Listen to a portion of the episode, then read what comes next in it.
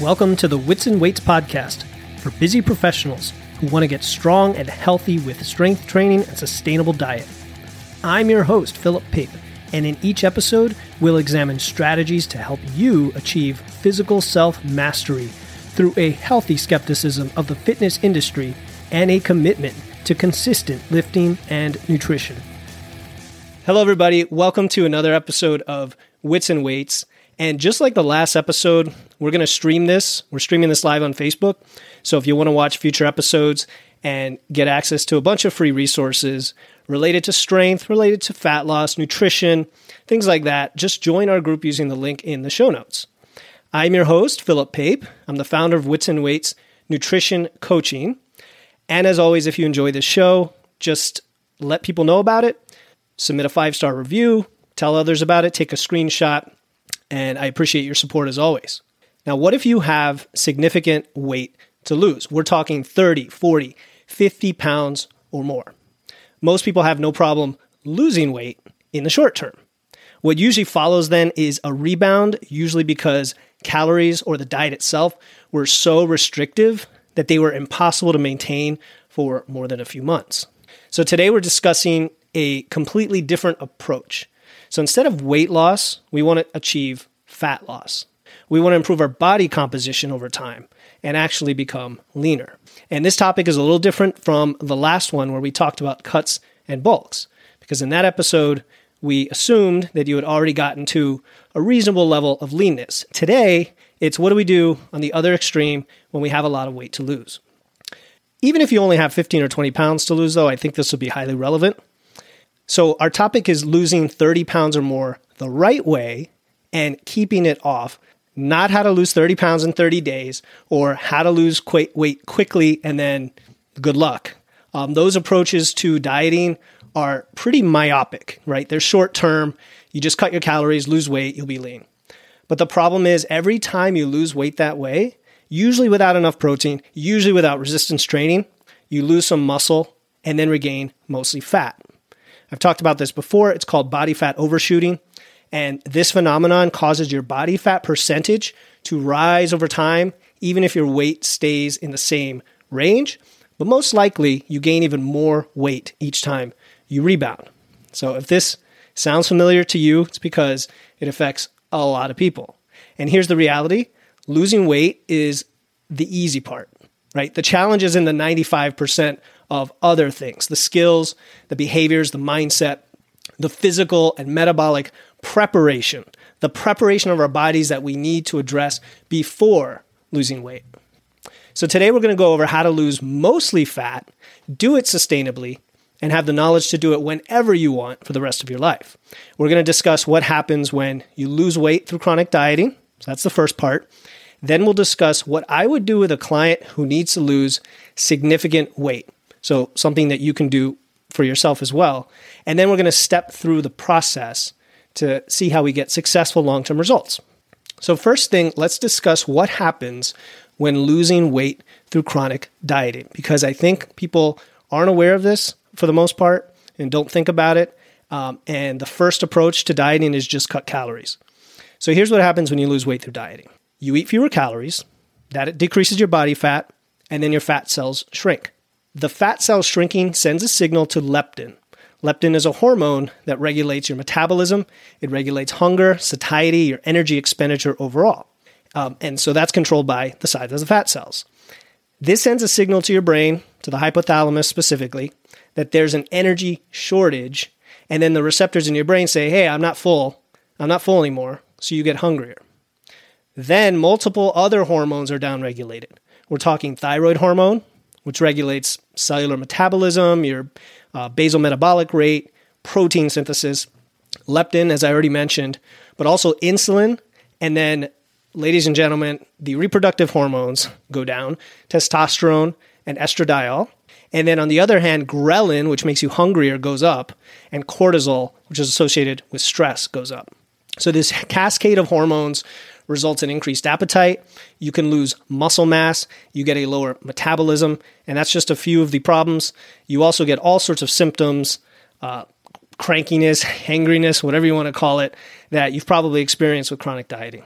So, our goal is to offset some of these, especially the decrease in metabolism and the loss of muscle mass. So we can take control of this process to avoid that and avoid what everyone else does when they chronically diet and puts their body into this uh, downregulated state. So now we're going to go over, now that you understand what happens when we chronically diet, what I would do with a client who needs to lose at least 30 pounds the right way so that it's sustainable. That's what I mean by the right way is on the way down as you're losing the weight, you're not suffering as much. And then you know what to do when you've lost the weight so you don't just rebound because, hey, I can't stick to keto that long, so I'm just going to gain all the weight back. So we want to make it maintainable for the long term. All right, so it all starts with establishing healthy habits. These are skills, skills that we have to learn outside of dieting, right? We all want to diet, we all want to just lose weight. But there are a bunch of skills we have to learn before dieting so that dieting itself is easy. And then when you lose weight, it's easy to maintain. So I'm going to go through a list of these habits. It might seem overwhelming if you struggle in more of these areas than others, but have hope that the the way to attack this is pick one thing at a time and work on it week after week and start to improve each one. Some are more important than others for you as an individual. And if I was working with you as a client, we would focus on the big red flags, but we would also take advantage of your strengths. So the first thing is tracking. How do you know what's going in your mouth, how many calories are in a particular food, how much protein, uh, how hungry a food makes you feel relative to the calories. How do you know all that if you don't track your food? Now, there's a lot of controversy surrounding tracking, that it causes eating disorders or it's obsessive. The evidence generally shows that unless you had a prior issue, uh, eating disorder or an issue with tracking, that it's correlated with better adherence and better results. Bar none, plenty of studies have shown this that if you're to track versus not track, you're going to achieve your results more than than if you weren't tracking. And by tracking, I mean tracking your food with some sort of log, generally an app these days that make it very, very easy. The one I always recommend is MacroFactor. Uh, I use it, my clients use it, but whatever works for you. And what you can do is for two weeks, you track everything you eat, you track your weight, and you can tell based on the intake what you're truly consuming and how it affects your weight. So let's say you've been maintaining your weight for a while and you decide to start tracking, don't change anything. Just eat the same way you've been eating. I don't care if it's processed food, junk food, whatever, binges on the weekend. Track your food for two weeks, and assuming your weight still maintain is maintained, then the calories you ate are your maintenance calories, and they may be much less than you expected. That's that's often what happens. We usually overestimate um, or we underestimate the calories we consume. So tracking is a very important skill. Um, I'm going to go through all these skills today, and we could do an entire episode on each one. And I'm not going to get into the details of how to improve that skill necessarily, uh, but just know that if you if you find a way or work with a coach, these are going to go a long way. Okay, the second skill is eating enough protein. Most people eat far less protein than they need. Even if you're sedentary, even if you don't resistance train, you still need protein to preserve muscle and you need more protein the older you are. If you're training, though, you especially need protein.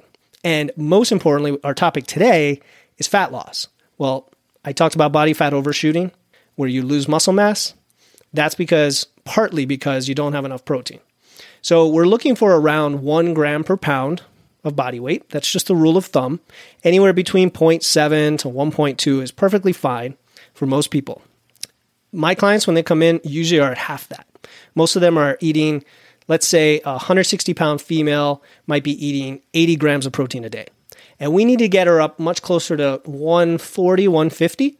But I'm not going to do it overnight, right? We're going to take time over the next few weeks to figure out how we choose foods and food quality and structure our day to be able to get that protein. All right, so protein is just so so important, and most of us don't get enough. And if you track your food, step one, you'll know how much protein you get. Step two. All right, then that leads us to kind of an even bigger picture with food, which is food quality and selection. So the the idea here is to change our mindset about dieting and about food. We want to move past the idea of restriction, where we cut out food groups, particular foods, you know, unless you have obviously an issue uh, or an allergy. I'm talking about pure choice. Um, all the fad diets out there are based on the idea of restriction because in the short term that works. When you cut out a bunch of things that are usually the source of processed foods, then you'll lose weight. But now you've gotten yourself in a bind because you have to restrict more and more. And then eventually you get tired of it or you compulsively overeat, you binge something because you miss the things that you've cut out, right? T- tell me this doesn't sound familiar. You miss these things. I've been through it myself so many times over the years. So, what we want to do instead is use restraint, not restriction, and understand everything that we put into our mouth, how full they make us feel, how much volume they have, how many calories they have, what their macros are. Understand that a tablespoon of peanut butter might have 100 calories, whereas a tablespoon of broccoli is almost no calories, right? That's kind of a weird analogy. I know, a weird comparison, but the idea is that as you diet, um, and you, if you have the skill of knowing how to select foods that make you fuller without too many extra calories, you'll be able to scale more in that direction as you're dieting more and more deeply, but without restricting anything. You know, if you still want that pizza on the weekend, or you still want that glass of wine, or you still want to enjoy ice cream, you know, unless you're a bodybuilder trying to get down to essential leanness, you can enjoy those things, but we have to do it in moderation with restraint, right? and understand that the majority of our diet has to be made up of things that serve our goals. So, this is going to help with fullness. This is going to help us scale our foods up or down, depending on if we're losing or gaining weight. Um, and it's a great skill to have to get us out of the mindset of restriction. Okay, then that brings me to meal timing. Meal timing, I'm not talking about the complicated meal timing that athletes need to understand with pre and post workouts and uh, things like that. I'm talking about um, if you if you're tracking your food and you know you have to get so much protein, and you know you don't want to get hungry or suffer through a diet, you want to plan your day out and structure it so that you have the right number of meals spread across the right time frame. So, for example, if you like intermittent fasting, but now you realize you need 160 grams of protein, but you only can eat two meals in that timing window, it's going to be tough to get 80 grams of protein at each meal. And you might decide, hmm, maybe I need to move away from intermittent fasting for this and have three meals. And maybe I need an extra snack in there so that I can space things apart, not get hungry, get my protein, etc. So that's what I'm referring to when it comes to meal timing. It's a skill. Um, meal timing is also associated with uh, planning ahead. So if you were to look, uh, if today's Tuesday or Monday, today is Monday, and you want to look ahead to tomorrow, and you have no idea what you're going to eat tomorrow because you live in the moment. Well, what if you sat down and just figured out what you were going to eat just for one day to hit your targets, calorie targets, protein targets? Part of that, um, part of that planning is going to include the timing of the meals, and you might surprise yourself. You might realize that, hey, this is why I'm not getting enough protein by 8 p.m. because I need to stick some other snack in the mid morning, as an example. Okay, so that's meal timing. The next aspect of nutrition here uh, as a habit is hydration. Some people have no problem drinking plenty of water, others are woefully dehydrated. And I'm not going to give you a rule of thumb. I mean, most people say try, shoot for three quarters or a gallon of water a day. I like to say just take your weight, divide it by two, and add a little bit. And if you're very active or you do something like CrossFit, you know, drink even more. There's a study that recently came out. I think I heard about it in Stronger by Science, where athletes, when they were training, just strength training, if they drank to thirst, um, they actually didn't perform as well as if they drank a little more than that. So we can't always rely on our thirst signals for this. Um, definitely, if you're thirsty, drink, but you might need to drink a little more. And so we work on that as a habit. Okay, so moving beyond food, the next two habits are related to sleep and stress. Okay, sleep, highly underrated, potentially one of the most important things for you, especially if you chronically undersleep. So by sleep, we mean two things we mean quantity and quality. I did a whole episode not long ago all about sleep and various ways to use sleep hygiene to improve it. But two things. Number one, quantity. If you can get around seven or eight hours of sleep most days, you're pretty good, and especially if you go to bed and wake up around the same time. Quality is a lot of different things, but for most people, it's your pre bed ritual how do you get the cortisol down, get the melatonin up so you're ready for bed and you sleep through the night and you're well rested? And for some people, this is wearing blue blocking glasses, you know, not using screens, taking a shower, meditating before bed, whatever. And then stress. Okay, stress is also critically important because dieting is a stress, training is a stress. And why add more and more stress and stack them on and make it harder on yourself to recover and for your muscles to grow and for you to uh, feel full? Stress can cause issues with appetite, issues with your hormones, so many issues. And the first step is to try to eliminate or reduce it. Easier said than done, right? Many of us can't just change our jobs. We can't change our family situation. Uh, but we might find creative ways to reduce stress. If you can't reduce stress, you could at least cope with it. And this is making sure to find time for things that you enjoy that are not at all stressful. Things like walking, breathing exercises, meditating, um, dancing, playing, singing, you name it. Okay, then that brings us to the last two behaviors that we need to put in place before we go and start cutting calories. And these are related to activity. So the first is steps. And I think I saw my dad join. He's a huge fan of walking, so am I. Um, ever since my back surgery last year, I I fell in love with walking, and then since then have realized how much evidence shows us that um, increasing your step count, even even by three or four thousand steps a day, has massive benefits for mortality, diseases of aging, metabolic disease, perhaps even things like Alzheimer's. I mean, I'm not a medical professional, but there's correlations here that are undeniable. And then the short term impact of of walking is simply that it increases your metabolism. As we're going to diet, our metabolism is going to decline. And I talked about earlier that when we're chronically dieting, that's one of the things that starts to drop because of the cascade of hormones. Uh, steps actually can counteract that. And they can do so to an incredible extent, more than you could possibly imagine, by hundreds of calories a day. And I've seen this in data and I've seen it with my own clients. So there's a friend of mine, he used to be a coworker, or I guess he's still a coworker, but he's also a client. And I'm going to share his information on, on our group in a couple days. Uh, he sent me two graphs from his macrofactor screenshots. One was his weight, so he's consistently losing weight at a nice clip.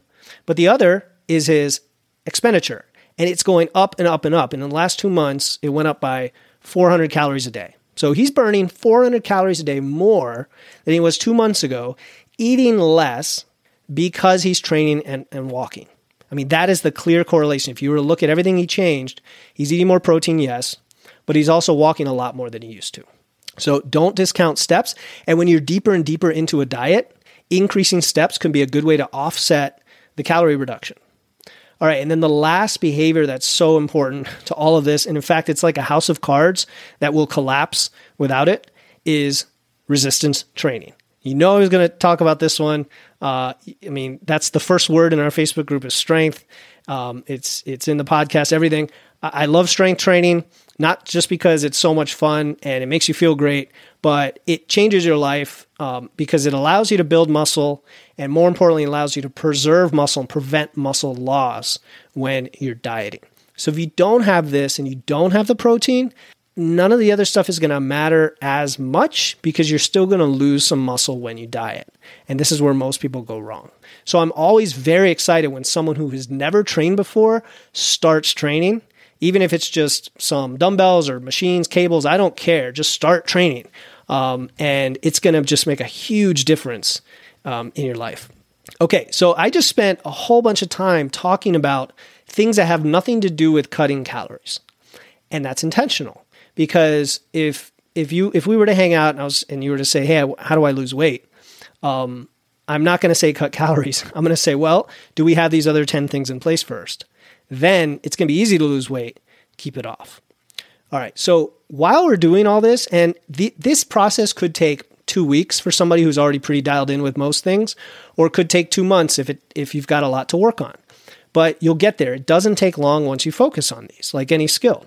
Now, during this phase, we are going to focus on what we call metabolic restoration, which is just what it sounds like. You're restoring your metabolism.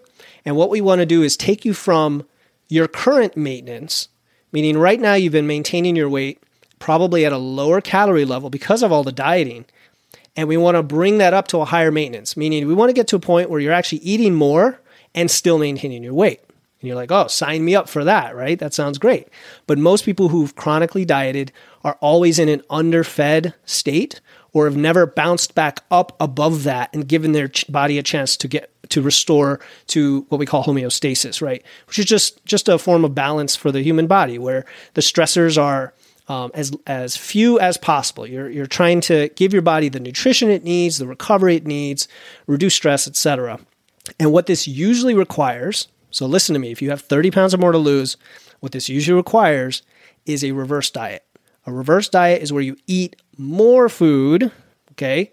You eat more food, you titrate up by, say, 200 calories a day the first week, and then maybe another 200 calories a day the next week. And you monitor your weight and make sure that it, it, can tick up a little bit, okay? I expect it to tick up because you've got more gut content, water, glycogen, um, but I expect your expenditure, your metabolism to come up at the same time. And so what should happen is your intake goes up and your metabolism goes up together, and you're still maintaining your weight, but you're eating more food. And if this sounds like a revelation to you or like something you never would have thought to do because you thought you would gain all this body fat, um, it's definitely something that works for a ton of people because you're helping your body recover to the level of nutrition it needs to be in balance. All right, so I hope I hope that makes sense. So the way you can do this is if you're tracking, like we talked about, rule number one, tracking, um, and you're tracking your weight, then you can just gradually up the calories. Um, while you're doing this, you want to start training and getting those steps in. All of these go hand in hand to push and push and push your metabolism up till eventually it might start to plateau or in the case of, of the client I was talking about, it's still going up, which is awesome. So for him, you know, it kept going up and up and up. So we realized he was feeling great and we were ready to go into fat loss. We weren't going to wait for it to go to some astronomical level first. We basically want to recover it to something that is enough so that when you cut your calories, you feel like, yeah, I'm not going to suffer on this number of calories as I'm losing weight.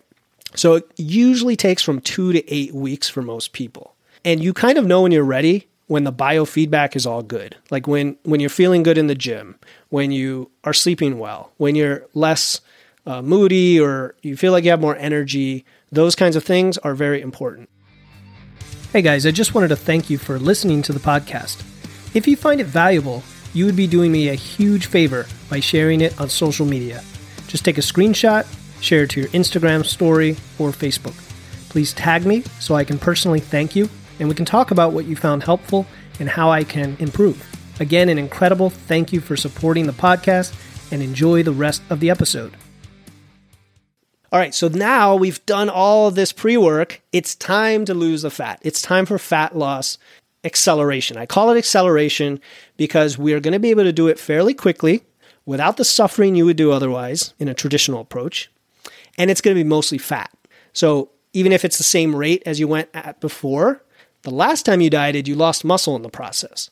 Now you're doing what? You're eating protein, you're training, you're getting steps, and you're going to hold on to that muscle. Um, and by the way, I, I didn't mention when we were talking resistance training, I kind of went off on a on a ramble because I got so excited about it.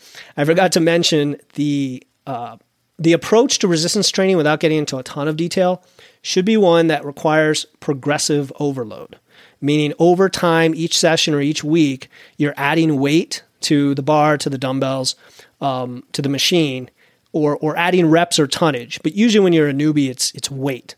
You shouldn't be kind of all over the place, just randomly doing exercises. You should have a good training program, usually three or four days a week for for a newer lifter that is focused on some key movements that all work for you and your body and your mobility and that you progressively overload over time because the goal here is to give your muscles the stimulus to actually grow.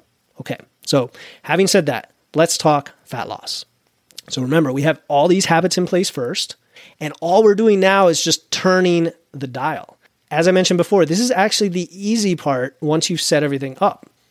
So, what do we do from a numbers perspective?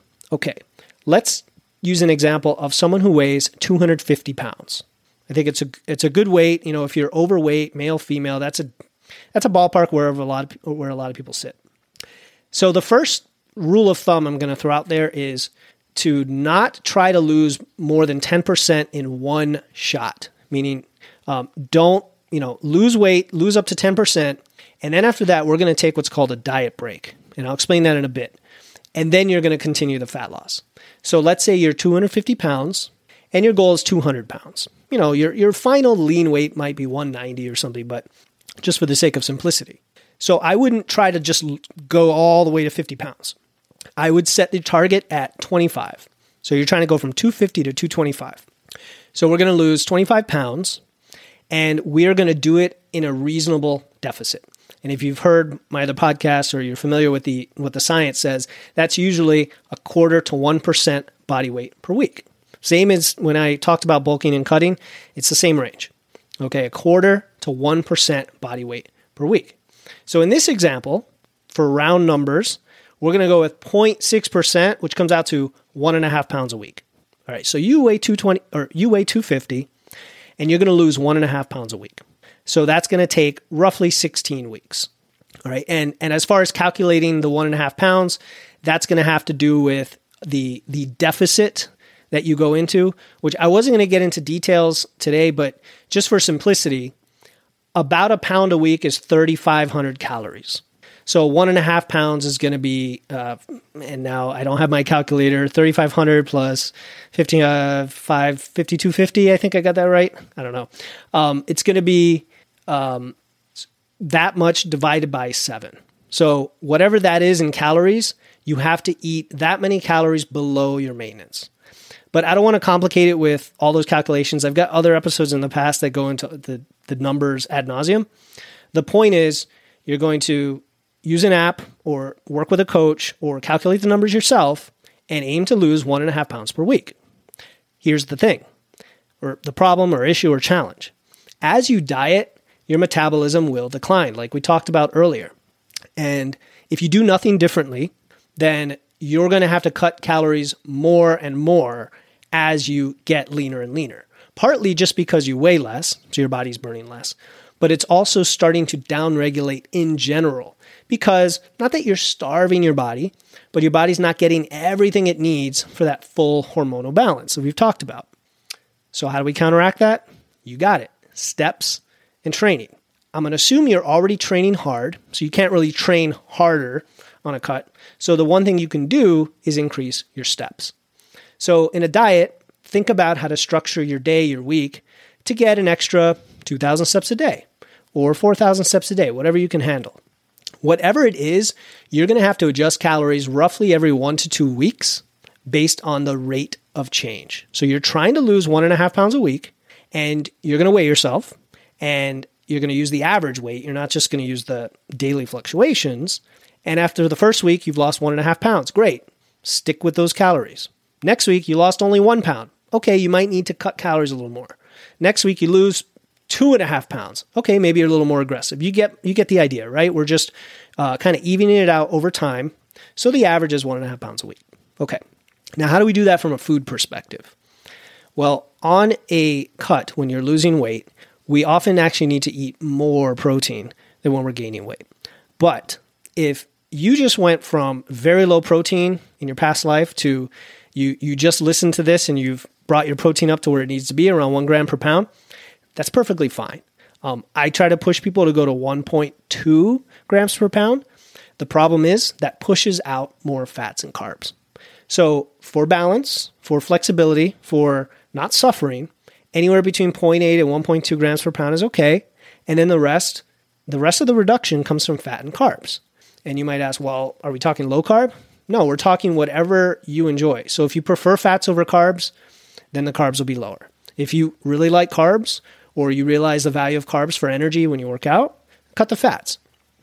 Um, the, the lower the calories you have to work with, then the lower fats and carbs you have to work with. It's just uh, straight math.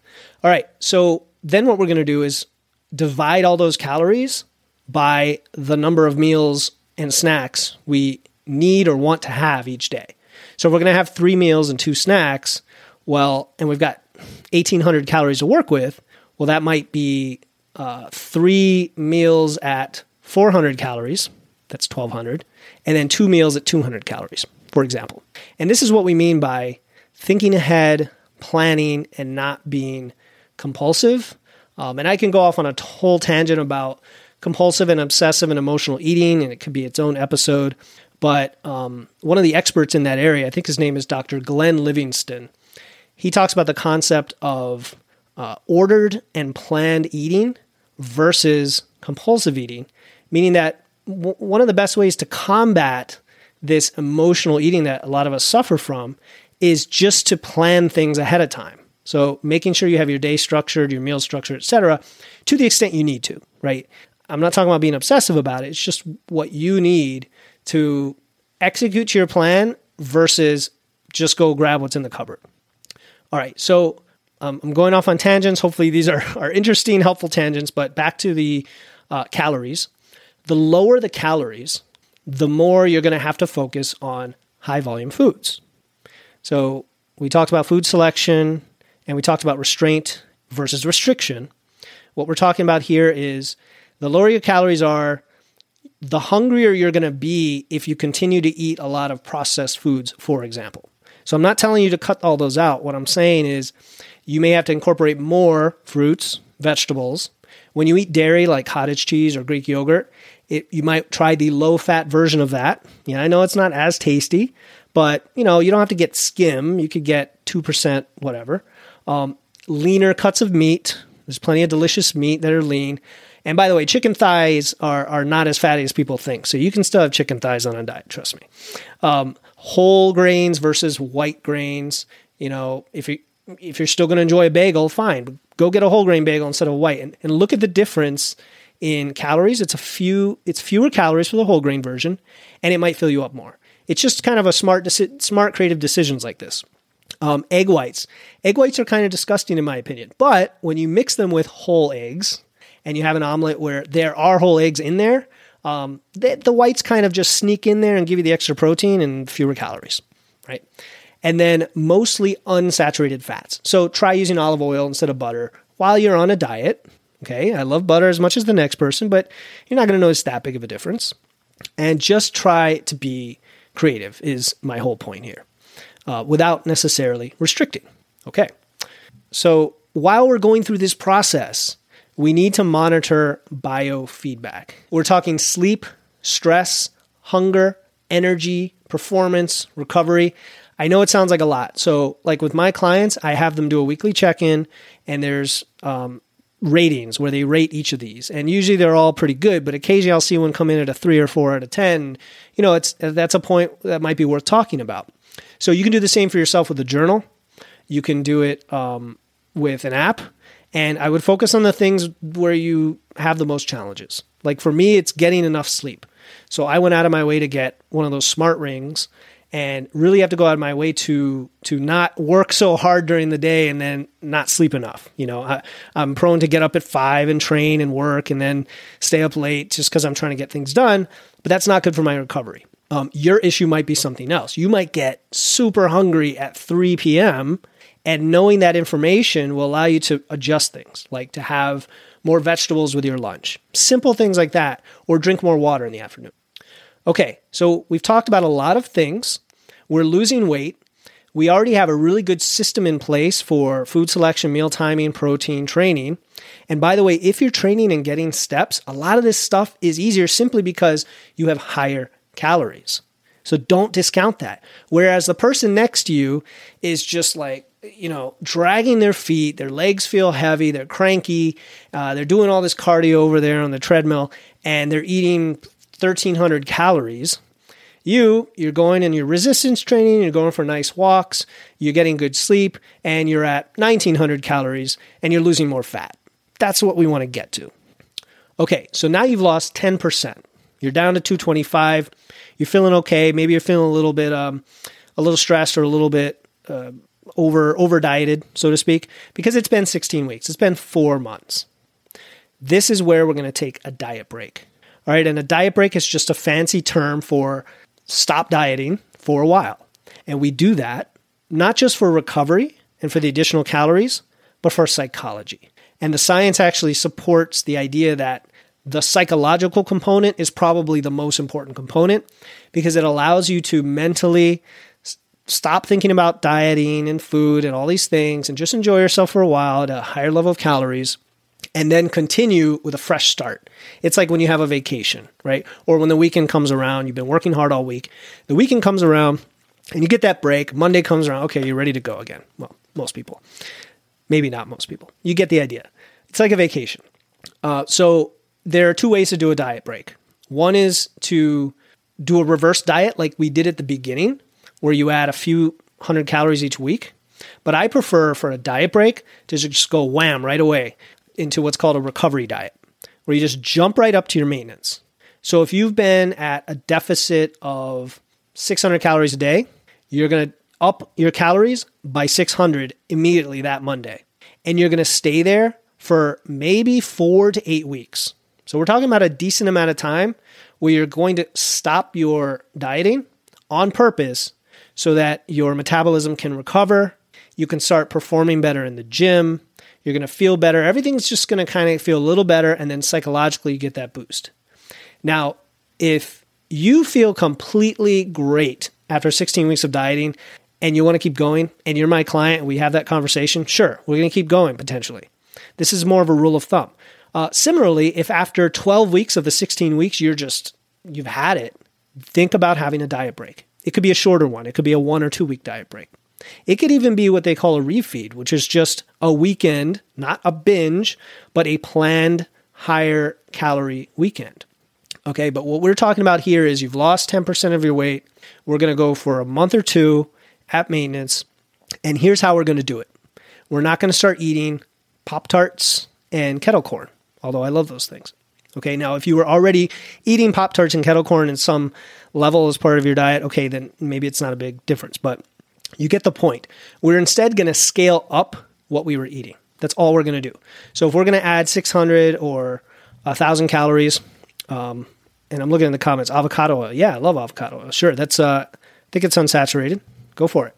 Um, we're going to scale up our foods. So we're going to stick with the avocado oil, the olive oil, the egg whites, the low fat dairy, all these things uh, mixed in with the delicious things. So it's a nice balanced uh, diet. And we're just going to scale them up. So if you were normally having uh, two eggs, you're going to have three. If you normally have eight ounces of meat, now you're going to have 12 ounces of meat. So you get the idea? And this is to avoid completely changing uh, our mindset in the middle of the diet where we still have more dieting to go. Um, the the more processed, palatable foods, those will come later. Once you get to the leanness where you want, those will come later when we talk about bulking and the opportunity for some extra indulgences. But the nice thing about a diet break is you scale up and you still will have some room for these indulgences. You'll have some room for what I call planned indulgences. So this could be your glass of wine or your ice cream on the weekend or that slice of pizza. If you know you're going to a party or an event, a holiday event, you know, thinking ahead and planning for um, what you're going to eat. Um, and I like the strategy I like to use, for example, is if you know you're going to binge, not binge, if you know you're going to have a party on the weekend and it's going to be mainly fats and carbs, we know it's going to be, then eat your protein in the morning, almost exclusively protein, and save the rest of the fats and carbs for the night. Or eat fewer calories during the week and then scale up your calories on the weekend. All right, but I digress. My point here is we're taking a diet break. We're getting everything back, excuse me, back to normal. And that's going to take about four to eight weeks. So now we're at 225 pounds. We're going to rinse and repeat that entire process of the reasonable caloric deficit. And you might find, you might find that your metabolism is at a state now and you're so used to dieting now that you could go more aggressively. You might be able to, maybe not. Um, you're lighter, your metabolism might be lower, maybe not. Depends on the individual. So you do that again and you get to 200 and boom, you're at your target weight. And notice how we got there. We didn't get there just by cutting calories right off the bat and suffering. We got there by getting us into the healthiest state we could possibly get and then quickly losing the fat, holding on to the muscle. And now we are in a state where we can possibly maintain this 200 pound weight on more calories than we used to have at 250 pounds. And you can understand the logic of how he got there because of the training, because of the steps, because of the protein. So now you have, think about this, you have lifelong habits in place. You've lost mostly fat while preserving muscle. You're now training. You know how to manage food quality, food selection, timing, meal timing, intake. You have all these skills in place so that you could just turn the dial whenever you want. You can turn it up or down. And then you can start having fun with advanced strategies like cutting and bulking. Okay. And I went through this myself after years and years of chronic dieting. Finally figured out, oh, there's a way to control this process and make it not suffer and get to a level of leanness that you've never really been to before with more calories, a true state of health. Now I can actually intentionally gain weight while building muscle, which is something most people never even consider. So, normal no more rebounds where you just gain fat. Your body composition has improved, and best of all, you have confidence. This is really about skills and confidence to have control of the process of what goes in your mouth, of what your body looks like, feels like, and then now you can play with your kids, play with your family, you know, do those things you want to do up into old age, and that's really what we all want. And and last but not least, you basically know what the heck you're doing in the world of nutrition and fat loss. So that is how you lose significant weight sustainably for long-term results. So I hope that was helpful. I know there's a lot to cover, and there's probably a lot of other topics I didn't cover. So if you have questions or follow up, please reach out to me. I'm going to provide a short blueprint or PDF of all of these steps in the Facebook group. If you if you're in there, just reach out. I'll put out a post asking if anybody wants it. If you need someone to give you accountability, because I know this is a lot, and you want that external motivation, you want that guidance to successfully, to sustainably lose fat using the process we just covered, reach out to me. Reach out to me. I, I do one on one nutrition and lifestyle coaching, but I'm happy to answer questions for free. You know, I'm not going to charge you just to answer a question. Just DM me at Wits and Weights on Instagram or Facebook, or you can go to witsandweights.com slash coaching. So if you're interested in coaching, it's a six month program, which, as you learned today, is kind of the time frame we need to restore your metabolism, accelerate fat loss, from a better starting point and integrate these changes into your lifestyle. So, you, what you get with that is one on one strategy calls, weekly check ins, private group access, 24 7 direct message access to me in our professional app whenever you have questions or issues. I also offer a guarantee that if you don't achieve the results we want by the end of six months, I will continue working with you for free until we do, because I'm confident we will get you the results if you also put in the work. So again, just DM me on Instagram at Wits and Weights or Facebook, or go to witsandweights.com slash coaching. And if this training was helpful, or if you have questions, just comment on the video, click the link in the show notes, or email me at philip at witsandweights.com. And I wish you the best in your fat loss journey. Thank you so much for joining me today. Before you go, I do have a quick favor to ask. If you enjoy the podcast, just let me know by leaving a review in Apple Podcasts. This will help others find the podcast in search results, which makes a huge difference. Thanks again for joining me, your host, Philip Pape, in this episode of Wits and Weights. I'll see you next time and stay strong.